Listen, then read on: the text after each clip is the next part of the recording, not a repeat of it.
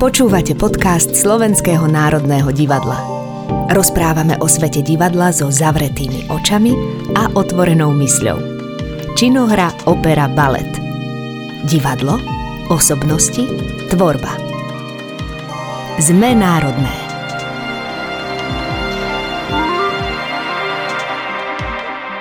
Vítame vás pri podcaste Slovenského národného divadla. Vítam tu pani Miriam Kičiňovú, riaditeľku činohry Slovenského národného divadla. Ahoj Mirka. Ahoj.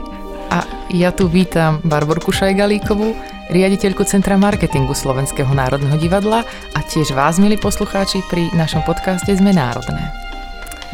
A ja mám na teba takú úplne mm, strašne smiešnú otázku, ale musím ňou začať, lebo ja keď som bola ešte na strednej škole, som čítala inak z okolností v SME rozhovor s Martinom Porubiakom a strašne sa mi páčil a dočítala som sa, že, že teda on je dramaturgom a bolo to pre mňa tak abstraktné, že hrozne dlho som si nevedela tak úplne predstaviť, že čo ten dramaturg robí a potom sa mi to vrátilo, keď sa moja sestra stala dramaturgičkou, že sa ma stále ľudia na to pýtali, že čo ten dramaturg vlastne robí.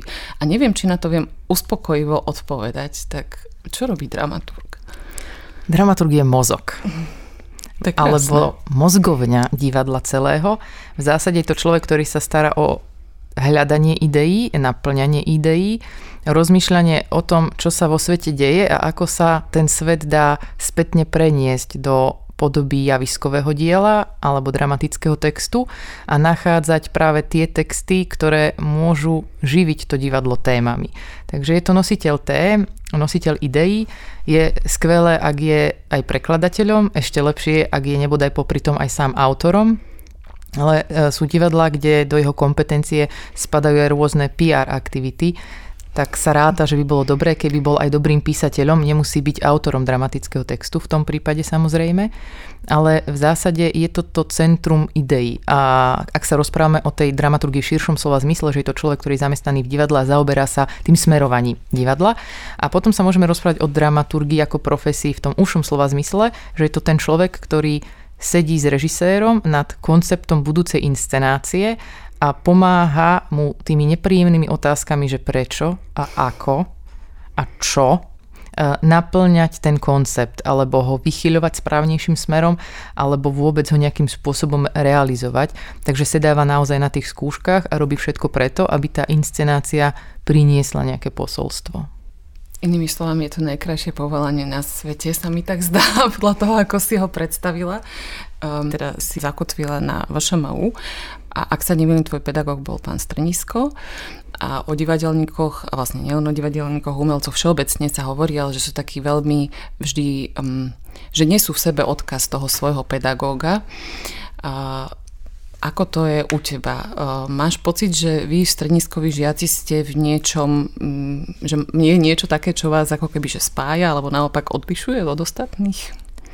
Dlho sa to hovorilo, že sme takí iní, že to sú tie strniskové ročníky a my sme sa tomu tešili.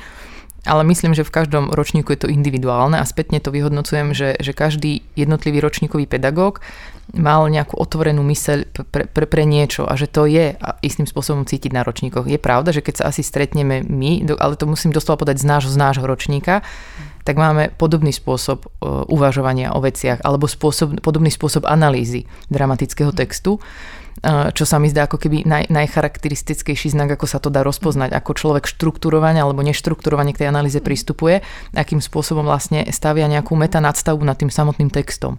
A tam mám pocit, že to je neskutočne cítiť, že, že strniskoví žiaci majú vždy tendenciu ako keby ísť k tej rozkladnosti, vytvárať ako keby nový svet nad nejakým svetom a nie sú ako keby takí dôslední naozaj v tej textovej analýze eh, jednotlivých dramatických situácií, že sú schopní si ich ďaleko viac dotvárať alebo pretvárať, modifikovať. Ale zase pri iných pedagógoch cítim, že ich študenti sú ďaleko viac ako keby otvorenejší novým formám a iným ako keby prístupom k samotnému dramatickému textu, takže ako keby zase prekračujú hranice viazania sa na text, myslím si. Ale, ale, ale nejak sme to ako keby nejak inak špeciálne výlučnejšie nepociťovali a ja osobne zase mám pocit, že je, super, keď je človek tou špongiou a naozaj ako keby nasáva, takže mám pocit, že kontakt s akýmkoľvek pedagógom réžie, našťastie, že sa to na škole dá, je a, dra- a a, a, a pedagógom dramaturgie svojho času on ako keby neexistoval úplne samostatne, že sme nemali vedúceho dramaturgického ročníka, teraz už sa to deje. Takže s akýmkoľvek pedagógom analýzy textu človek zbiera tie prístupy a mám pocit, že pre divadelníka je najkľúčovejšie mať rôzne prístupy alebo chápať zmysel podstaty jednotlivých prístupov k interpretácii toho diela, k analýze toho diela, k estetike toho diela a vôbec už teda k samotnému nejakomu inscenačnému procesu.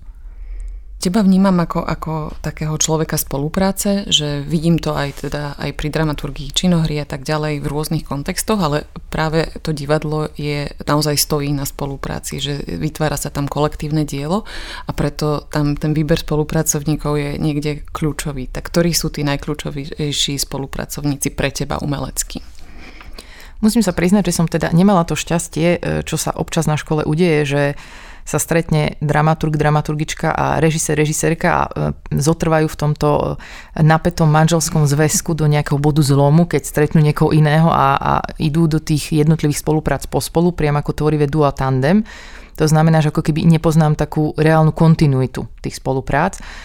A tým pádom sa mi vlastne stalo, keďže nemám takého toho životného súputníka, že som často dostávala sa k spolupráci s režisérmi, ktorí neprišli do divadla s nejakým dramaturgom a tak ako by to bolo zrazu nejaké široké portfólio. Na jednej strane je to e, super v tom, že ma to nerozrušuje, keď prichádza nový človek s iným myslením, s iným prístupom k práci, k textu, k interpretácii, ale zároveň ako by človek nemá teda tú istotu, že to bude aj pokračovať, že sa ešte niečo potom udeje. A strašne si vážim, že som mala šancu tým pádom stretnúť veľmi veľa zahraničných režisérov, či už tu, alebo aj v Košiciach a to vnímam ako najväčšie ovplyvnenie. Asi preto mám k tomu vždy taký vzťah doteraz, že vždy vnímam, že zahraničný režisér, keď prichádza, to je obrovská investícia do súboru, to je obrovská škola a kto sa na to napojí, má veľkú šancu kto sa na to nechytí, tak je sklamaný, že sa nič neudialo, že prišiel človek zo zahraničia.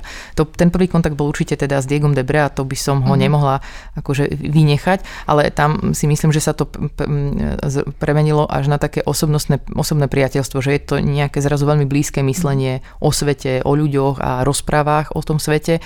Vďačná som za Tilmana Kellera, za Jiřího Havelku, za Jana Klatu, za Jana Vilema van den Boša, Hanku Kovaříkovú. Celá táto zostava režisérov zo zahraničia aj z toho blízkeho českého je neuveriteľná pre mňa a sú pre mňa inšpiratívni, ale nie menej sú pre mňa inšpiratívni všetci slovenskí tvorcovia, s ktorými som mala šancu spolupracovať. Či už to boli úplne moji rovesníci, alebo starší kolegovia, alebo kolegyne. V tomto si ich vážim. Takže teraz by som ich vlastne mala vymenovať všetkých, aby to teda nevyznelo, že tí zahraniční sú niečo viac ako tí slovenskí, lebo tí slovenskí tu zostávajú a zostávajú s tým dielom, tí zahraniční neustále odchádzajú a už ich niekedy neuvidíte, že naozaj je to, že last farewell a už sa nič neudeje. Ale v tomto je pre mňa každé to stretnutie s režisérom a režisérkou absolútna inšpirácia, lebo je to úplne vždy inak. To je úplne vždy iný svet, iný vesmír, iné uvažovanie a to je super. No ale s niektorými aj tými zahraničnými si vlastne spolupracovala opakovane. S Diegom ste robili 5 inscenácií, nie? Áno, ale on už je tá špeciálna výnimka. Diego ano. Debrea to už je, to je samostatný vesmír v tomto. Áno, aj dokonca aj v opere sme sa stretli s Diegom Debrea na Donovi Karlovi a s Jiřím Havelkom je to už ako keby opakovaná spolupráca, ale, ale tam sme vždy v nejakom tandeme, že či už to bol Danko Meiling, alebo teraz, keď prišiel Peter Erbes. A súvisí to aj s tým, že, že pri Jirkovi je dôležitá časť tej reálnej ako keby výskumnej činnosti a zberu toho materiálu, nejakého rešeršu materiálu, vyhodnocovania, prepisu zaznamenávania toho textu na tých skúškach a potom ešte autorského vstupu nejakých nových textov. Takže tam by sa podľa mňa aj traja dramaturgovia v pohode uživili. A je to hlavne proces neuveriteľne premenlivý a živý a kto na to nemá mentálne nastavenú mysel, aj ho to môže celkom vystresovať, ale ešte viac to stresuje podľa mňa hercov to, to nevedenie textu, ktorý príde, tá neistota, že nejaký text teda naozaj bude a hlavne nikto nevie, kedy bude fixný ten text. Takže pre nás dramatikov je také vzrušujúce, že ak sa to tak premieňa všetko a pre hercov také stresujúce, že sa to stále premieňa a pritom už je týždeň do premiéry. A to sú také rôzne no, aspekty toho prístupu, že, že vlastne vzniká libreto. Takže v tomto je to taká tiež napríklad špecifická spolupráca. No rozhodne do tvojho portfólia spoluprác určite patria aj moje, teda pre mňa najvýznamnejšie hry, ktoré som videla, alebo ktoré ma najviac ovplyvnili. Coriolanus bol určite jednou z nich, to považujem doteraz za e, veľmi výnimočné predstavenie. Ale e, keď už sa bavíme o tých výnimočných predstaveniach s inými režisérmi a slovenskými, tak ty si získala dosky aj s Danom Majlingom za dramaturgiu k predstaveniu Desatoro, ktoré bolo také veľmi špecifické. Pre divákov, ktorí ho nepoznajú, môžem povedať, že trvalo myslím, že 4 hodiny a previedli ste divákov celou budovou Slovenského národného divadla. Hralo sa aj vo výťahu, aj v kuchyni, aj neviem kde všade. Pôsobilo na tom 10 režisérov a tematizovalo sa 10 hlavných riechov. Ehm, aký máš vôbec ty všeobecne vzťah k tomuto imerznému divadlu, ktoré je teraz možno znova na vzostupe? Ako to ty vnímaš? kde sa to bola špecifická udalosť, lebo podľa mňa tie dosky iba reprezentovali to, že, že, že nikto nevedel, ako by odovzdal podľa mňa cenu tomu dielu. Asi nebolo dosť hlasujúcich za to, aby sa to stalo inscenáciou sezóny, ale pri počte 80 divákov a nehralo sa to zase tak húfne často viac ako dvakrát do mesiaca, to nevždy možno všetci mali šancu vidieť naživo. Takže tam by to bola cena ako keby dramaturgie ako také, že Roman Polák s tým prišiel, Dano bol ten ideátor tohto desatora, tých desiatich e, prikázaní a ja som bola ako dramaturg, ale skôr taký, e, taký princíp, že tá starostlivá matka, aby tí režiséri mali to, čo potrebujú, aby mali kde skúšať, aby sa to vedelo vykomunikovať, aby aj texty boli načas a všetko, že, že každý sme si nejak aj podelili tie jednotlivé prikázania, aj, aj sme nejak komunikovali s tvorcami, ale že, že mám pocit, že naozaj istú základnú tvorivú časť tých rozhodovaní urobil Danko a ja už som potom len fyzicky chodila na tie skúšky, dokonca niektoré sme mali podelené, že, že sme sa iba raz išli pozrieť niektorým, lebo tam sedel jeden z nás vždy. Že, takže mám pocit, že doska pôvodne bola celému tomuto ako keby týmu týchto mhm. desiatich režisérok a režisérov a celému tomuto tvorivému zázemiu. No a, a tento typ imerzívneho, imerzného divadla je niečo, čo e, ľudí asi láka. Je to taký zvláštny, autentický zážitok. Niečoho, čo sa deje ako keby paralelne. Niečo, čo si človek vlastne môže sám doskladať v tom samotnom príbehu. Že to dielo neexistuje ako výsledný tvar, e, výsledný tvar z nejakého jedného pohľadu, ale že to dielo naozaj e, je vyskladané z rôznych možností toho, kedy ty vstupuješ do niektorých situácií, v akom poradí si ich napríklad pozrieš, alebo akým spôsobom si vyskladaš vôbec ten samotný príbeh. V podstate áno, aj každá inscenácia je individuálnym pozeraním sa, individuálnym čítaním toho divadelného diela a ty máš z toho svoj individuálny zážitok, ale pri tomto type divadla je to už extrémny zážitok, pretože si naozaj tvorca aj tej štruktúry. Ak teda to samotní autory vymyslia tak dobre, že máš tú úplnú možnosť nejakým stup, spôsobom do toho vstupovať, alebo si naozaj vyberať to, čo si v tom danom momente pozrieš. A samozrejme to má potom aj nejaký iný emocionálny dopad. Zrazu nie si ten, ktorý je v dáve 650 ľudí a zažíva nejakú vlnu euforického smiechu. Si ty sám, aj to tvoja skladačka toho, ako chodíš po tom priestore, akým spôsobom si vypočuješ 5 minút tohto, 6 minút tohto a kde si na konci máš absolútne úplne neohraničený individuálny zážitok. Uh-huh. Ale ten individuálny zážitok alebo ten experiment mám pocit, že vlastne je pre teba už dlhšie, dlhšie témou, alebo aspoň ja, ja to tak vnímam, že vlastne niečo z tohto sa um, deje aj v programe Modrého salónu. Nie možno ako keby, že na úrovni um, toho menenia priestorov alebo takého úplne vlastného organizovania si toho zážitku, v tej adresnosti, možno aj v tom hľadaní nejakých iných um, iných fóriem divadla, že možno tam ten modrý salón sa niekde uh, už dlhodobo tak profiluje ako také rozhranie niekde divadelného a spoločenského záberu? No, my sme si ho nazvali, že to je také laboratórium tém. Mm-hmm. Uh, Snažili sme sa tam inscenovať primárne pôvodné hry, písané mm-hmm. teda na telo herca, alebo ísť teda do nejakých diskusných platformiem, ale, ale neprekračovali sme akoby rámce formy. Mm-hmm. Ja mhm. si myslím, že pri tomto experimentálnom type divadla jednoducho prekračuješ aj, aj tú podobu, aj ten mhm. spôsob, mm-hmm. že už nie si v klasickom činohernom divadle a že ideš do toho, čo začalo pri tom slove postdramatické. Ja dúfam, že sa teraz nevystrašia všetci poslucháči, že tu takto operujeme teatrologickými pojmami, nie je to snaha nikoho vystresovať, práve naopak, to sú tie bohatstva možností. A mám pocit, že v tomto ako keby modrý salón si udržiava ako keby líniu typu činoherného divadla, mm-hmm. veľmi dramatického a viazaného na text a málo kedy ako keby prekročí tú rampu, málo kedy prekročí tú hranicu, málo kedy pre, e, rozbije tú štruktúru, málo kedy do toho diela vstupujú iné umelecké druhy a formy mm-hmm. natoľko, aby ho rozvrstvili, obohatili, že v tomto je modrý salón vlastne veľmi klasický. Možno pri tom výbere témy ako keby úzko špeci- špecificky, lebo sú to spoločensko-kritické a politické mhm. témy mm-hmm. a preto sme si povedali, že áno, to je to laboratórium tém alebo nejakej mm-hmm. osobnej zodpovednosti alebo umeleckej zodpovednosti, to bola celá jedna dlhá línia. A teraz je otázka, akým spôsobom sa vlastne ďalej dá pracovať s, s, s týmto priestorom vôbec do budúcna, aj s inscenáciami. A tým, že tam prichádzali externí spolupracovníci v poslednom čase, tak áno, umožňovalo to nejakým spôsobom ako keby otvárať tú formu alebo, mm-hmm. alebo tie prístupy, lebo každý tvorca zrazu došiel s nejakou svojou inou estetikou, ktorá sa vymykala tomu, čo sme tam zvykli robiť my. A pri divadle poezie, keď sme ho riešili, tak to zase záviselo od toho jednotlivého tvor, tvorca, tvorkyne, ktorí tam prišli inscenovať. Mm-hmm. Či už to bol teda Dano Hevier alebo Vlado Janček s Joškom Kolejakom. Mm-hmm. A tým pádom vznikla úplne rôznorodá ako keby séria toho, ako vôbec dnes dokážem uvažovať o poézii na, na javisku. Či je vôbec nosná, dokáže sa na ňu niekto pozerať, zvládne sa na ňu niekto pozerať, vieme pretaviť nejakú metaforu inou metaforou divadelnou. Takže to bola taká, taká, taká lúšťovka estetiky. Nadviažem na to, eh, že si hovorila o tom, že ako ďalej bude smerovať modrý salón. Je to niečo, čo máš teraz definitívne v kompetencii, nakoľko si od e, januára už riadne vymenovanou riaditeľkou činohry Slovenského národného divadla. A skôr, než sa dostanem k dramaturgii a otázkam na ňu, by som sa ťa chcela spýtať, že čo ťa najviac prekvapilo, keď si nastúpila na túto pozíciu? Lebo ty si človek, ktorý je tu 10 rokov a pozná ten súbor, e, ja by som povedala, že veľmi dobre, ale nebolo niečo, čo e, keď si túto pozíciu prebrala, čo by ťa tak, čo bolo iné ako možno tvoje očakávania od toho?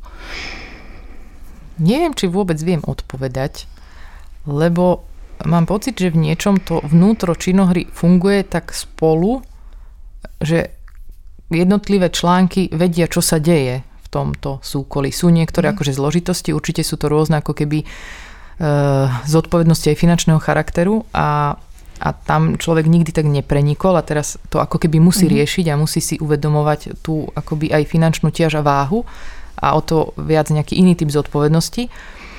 A skôr ma to ako keby prekvapuje naozaj, že ako sa to dá popri tomto prevádzkovom riešení ešte myslieť na nejakú kreatívu, keďže dlhodobým zvykom bolo, že vo vedúcej funkcii bol uh, jednak samozrejme dlhodobo muž, ale to nie je nejak, mhm. nejaké negatívum ale že to bol buď režisér alebo herec a je pre mňa naozaj obdivuhodné, ako sa toto dá sklbiť. Akože myslieť aj na tú nejakú vlastnú tvorivú prax, popri tom, keď musíte nejak vedieť vôbec pochopiť výkaz práce a urobiť nejaké rozpočty a budžety a myslieť ešte tých kreatívnych 250 krokov dopredu, najlepšie 1500, vtedy je to presne znak toho, že to divadlo je zdravé, že dokáže tá dramaturgia ako keby ísť v podstate ešte trochu rýchlejšie ako ten čas, ktorý my zažívame, že ona je vlastne už trochu v budúcnosti a zároveň paralelne myslieť v tej prítomnosti tej organizácie.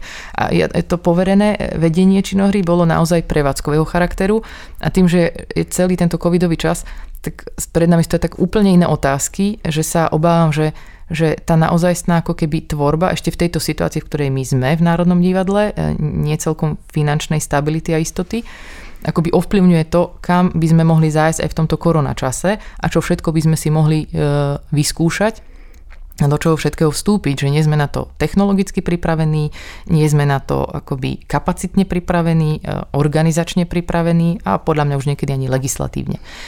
Takže to sú také veci z tohoto ako keby súdka, ktoré treba riešiť do budúcna, pretože podobná situácia sa môže vlastne kedykoľvek zopakovať a musíme vlastne vedieť flexibilne reagovať, ale nie vždy nám to tá legislatíva umožní tak, ako by sme si to my želali a nie vždy to umožní ten rozpočet, ako by sme si to my želali. A až potom asi príde čas na to, že sa musíme e, pozrieť na reálnu tvorbu a vízie. A to je teraz akoby veľmi zložité, že stále sa vlastne sanuje nejaká reálna prevádzky schopnosť. A kým sa neprestane sanovať reálna prevádzky schopnosť, tak všetko ostatné je akoby príliš na vode a príliš nejaké hmlisté, pre mňa až neuchopiteľné v tom momente. Čo mi je strašne sympatické, a to predpokladám, že naši poslucháči nevedia, je, že jedna z prvých vecí, ktoré si urobila, keď si nastúpila teraz v januári uh, na túto pozíciu, je, že si, si, že si absolvovala kurz podvojného účtovníctva. A to je niečo, čo je podľa mňa odzbrojujúco uh, pekné, keď umelec a riaditeľ sa na to pozrie takto pragmaticky. A je to vlastne ako keby, že odpoveď na, na to, že to divadlo teraz čeli takýmto pragmatickým otázkam a skôr než sa postaví dramaturgická línia, je potrebné, aby aj riaditeľ rozumel podvojnému účtovníctvu? Považujem to priam za zásadné, aby ma naozaj nejaké čísla DPH na vstupe a na výstupe neprekvapili a aby ma nikto nezaskočil takýmito dopytmi a dožadovaniami sa a ja mu už budem vedieť povedať, nie, nie, nie, my nemáme nárok na žiadne vratky DPH a o tomto sa ani len nebavme, prosím vás, kolegovia. A hneď si viem pekne skontrolovať, z ktorého účtu, čo kam sa preúčtovalo v tomto divadle a či to prišlo na tie správne teda výnosové účty, alebo nedaj Bože, na nejaké služby nám to tu išlo. Hej, e, e áno, je, je to akože odpoveď, ale je to aj taká nejaká prírodzená potreba neustále sa vzdelávať a rozumieť súvzťažnosti mm. čísel, ktorými sme obklopovaní. Nemyslím si, že úplne v pohode, ak je umelec e, akože bezbrehý rozhadzovač, teda ak by sme boli, ja neviem, to si vždy hovoríme, že Schauspielhaus Zürich je takýto, alebo Burgtheater Wien je takýto, že teda vy máte ten obrovský rozpočet a jednoducho iba idete do tej tvorby. No my nie sme takto nastavení a musíme v tomto asi byť akože zodpovední k tomu rozpočtu, to je mhm. prirodzené. Ale zároveň nebolo by fajn, ak, ak by ten rozpočet úplne ako keby zabil tú kreatívu. Um, obávam sa, že hádam okrem teda Prešova, DZ novej budovy a DAPka novej budovy, nejaká iná divadelná budova na Slovensku činoherná nemá 17-metrový portál a nejakú 11-metrovú až 15-metrovú hĺbku a to je nejaký objem priestorový a ten priestorový objem, objem treba zaplniť.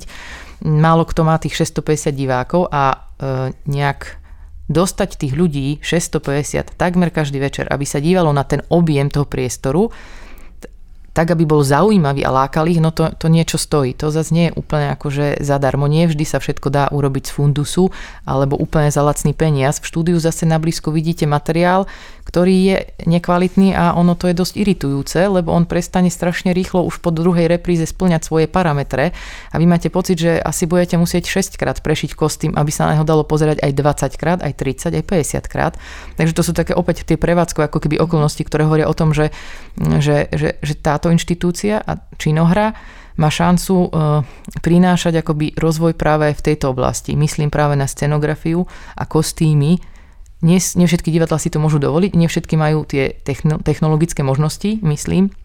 To znamená, že to je niečo, na čo treba myslieť, to je niečo, čo niečo stojí a to je niečo, čo si aj súčasné divadlo vyžaduje. Samozrejme, dá sa zvážiť, že koľko inscenácií, akých má byť na, nabadžetovaných, v akom pomere. Nie každá musí byť teda vidoviskom. Niečo môže byť teda aj tá konverzačka zábavného charakteru, lebo zase sme e, platení z daní všetkých občanov a ja chápem, že niekto teda túži prísť v piatok večer do divadla nerozmýšľať. Môžem s tým nesúhlasiť, môže ma to znepokojiť, ale musím mu rozumieť, že má na to právo, zaplatil tie dane a ja musím vymyslieť spolu s týmom dramaturgov tú kreatívu, ktorá mu to umožní a on si nevšimne, že to už bolo aj trošku rozmýšľanie o divadle. Ako by vyzerala tvoja ideálna prvá sezóna? Teda predpokladám, že sa nebudeme ešte rozprávať o sezóne, ktorá nás teraz čaká od septembra, lebo v divadle je to tak, že sa uh, tie sezóny plánujú viac dopredu. Takže um, ako by si ju v tom takom ideálnom stave, že sa teraz nebudeme baviť o rozpočtových a iných zložitostiach, ale uh, ako by si ju asi viedla? No možno to bude opäť taká iná zvláštnosť, je to niečo, čo si v sebe stále ladím. Aby sme sa neviazali možno na sezónu ako takú, ale na to, že je tu nejaká doba, nejakých 5 rokov, kedy je menovaný nejaký generálny riaditeľ, eventuálne možno teda, že s ním je menovaný aj nejaký riaditeľ e, organizačnej zložky, v tomto prípade činohra. Ale že by sa e, tie dramaturgické línie, línie nastavili od začiatku a tiahli sa tými 5 rokmi. To znamená, že by tie inscenácie nefungovali ako keby takto horizontálne, že teraz sa nám tu stretlo mm-hmm. 5 inscenácií o tom, čo tvorí našu komunitu, 5 inscenácií o tom, čo sú e, základné kamene Európy, ale že budú fungovať ako keby vertikálne. To znamená, že nad tým, čo tvorí Európu, aké kultúrne vojny zažíva Európa s nejakou víziou budúcnosti, sa budú diať ako keby v jednotlivých piatich sezónach a mali by ako by tým pádom mm, niekde v nejakom bode ako keby vrcholiť, teda dôjsť do toho momentu. Zároveň ako keby zaujíma to, ktoré dvere s Romanom Polákom sme nestihli otvoriť, kde sme nestihli dôjsť do participatívneho divadla, kto je ten, na koho sa naozaj chcem pozerať na javisku činohry SND, vedľa našich hlavných hráčov a hercov. Kto je ten, kto dokáže prehovárať a kto má, ako slovo, slovo má váhu. Zároveň je to aj nejaká keby línia, ktorá by sa mala naozaj viazať k rewritingu. To znamená neustále ako keby pracovať s prepisom klasického dramatického materiálu. A zároveň by sme mali vlastne uvažovať nad tým, čo to je uh, uvažovať ekologicky v divadle. Jednak ako keby v rámci tém a jednak v rámci toho, čo to je tá masa kulís a šatstva, ktoré máme na javisku, ako sa s tým vlastne dá pracovať, tak, aby to bolo niečo, čo je naozaj, nie niečo, čo je napísané a zachytené v texte o tom, že práve nám uhynula posledná piata veľryba a my sme smutní, to zrazu ako keby nestačí, ako my naozaj niečo dokážeme robiť. A popri tom ešte stále máme ako keby nutnosť dokumentárnym spôsobom vychytávať tie biele miesta, o ktorých nechceme hovoriť v našej histórii, alebo na ktoré zabúdame, či už je to rómsky holokaust, pogromy židovské v malých mestách. A že mám pocit, že to je niečo, na čom sa ako keby neustále musíme konfrontovať s tým, nakoľko sme alebo nie sme otvorení k svetu a k nám samým a na, ako sa na seba dokážeme vlastne seba kriticky pozrieť. Čo je Národné divadlo pre teba? Čo reprezentuje Národné divadlo pre teba?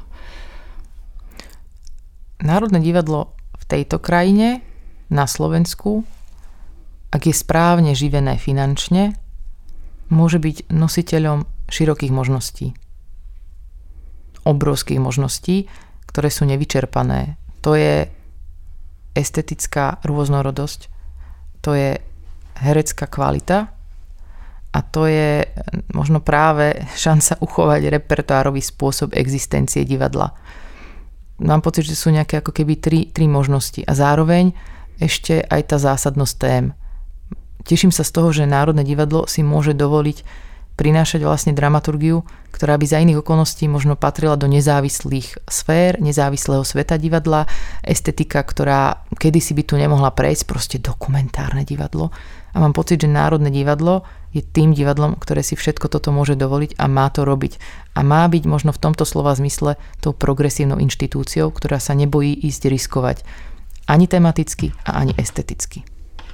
Míri, veľmi pekne ti ďakujem za rozhovor. Držím palce činohre Slovenského národného divadla ako aj jeho šéfstvu, aby malo pred sebou 5 krásnych sezón a a, takže zhovárala sa so mnou Miriam Kičiňová, riaditeľka činohry Slovenského národného divadla a moje meno je Barbara Šajgalíková a dúfam, že si podcast Slovenského národného divadla zapnete aj na budúce. Počúvali ste podcast Zme národné. Činohra, opera a balet spolu na jednom mieste. Generálny partner podcastov SND Tatra Banka.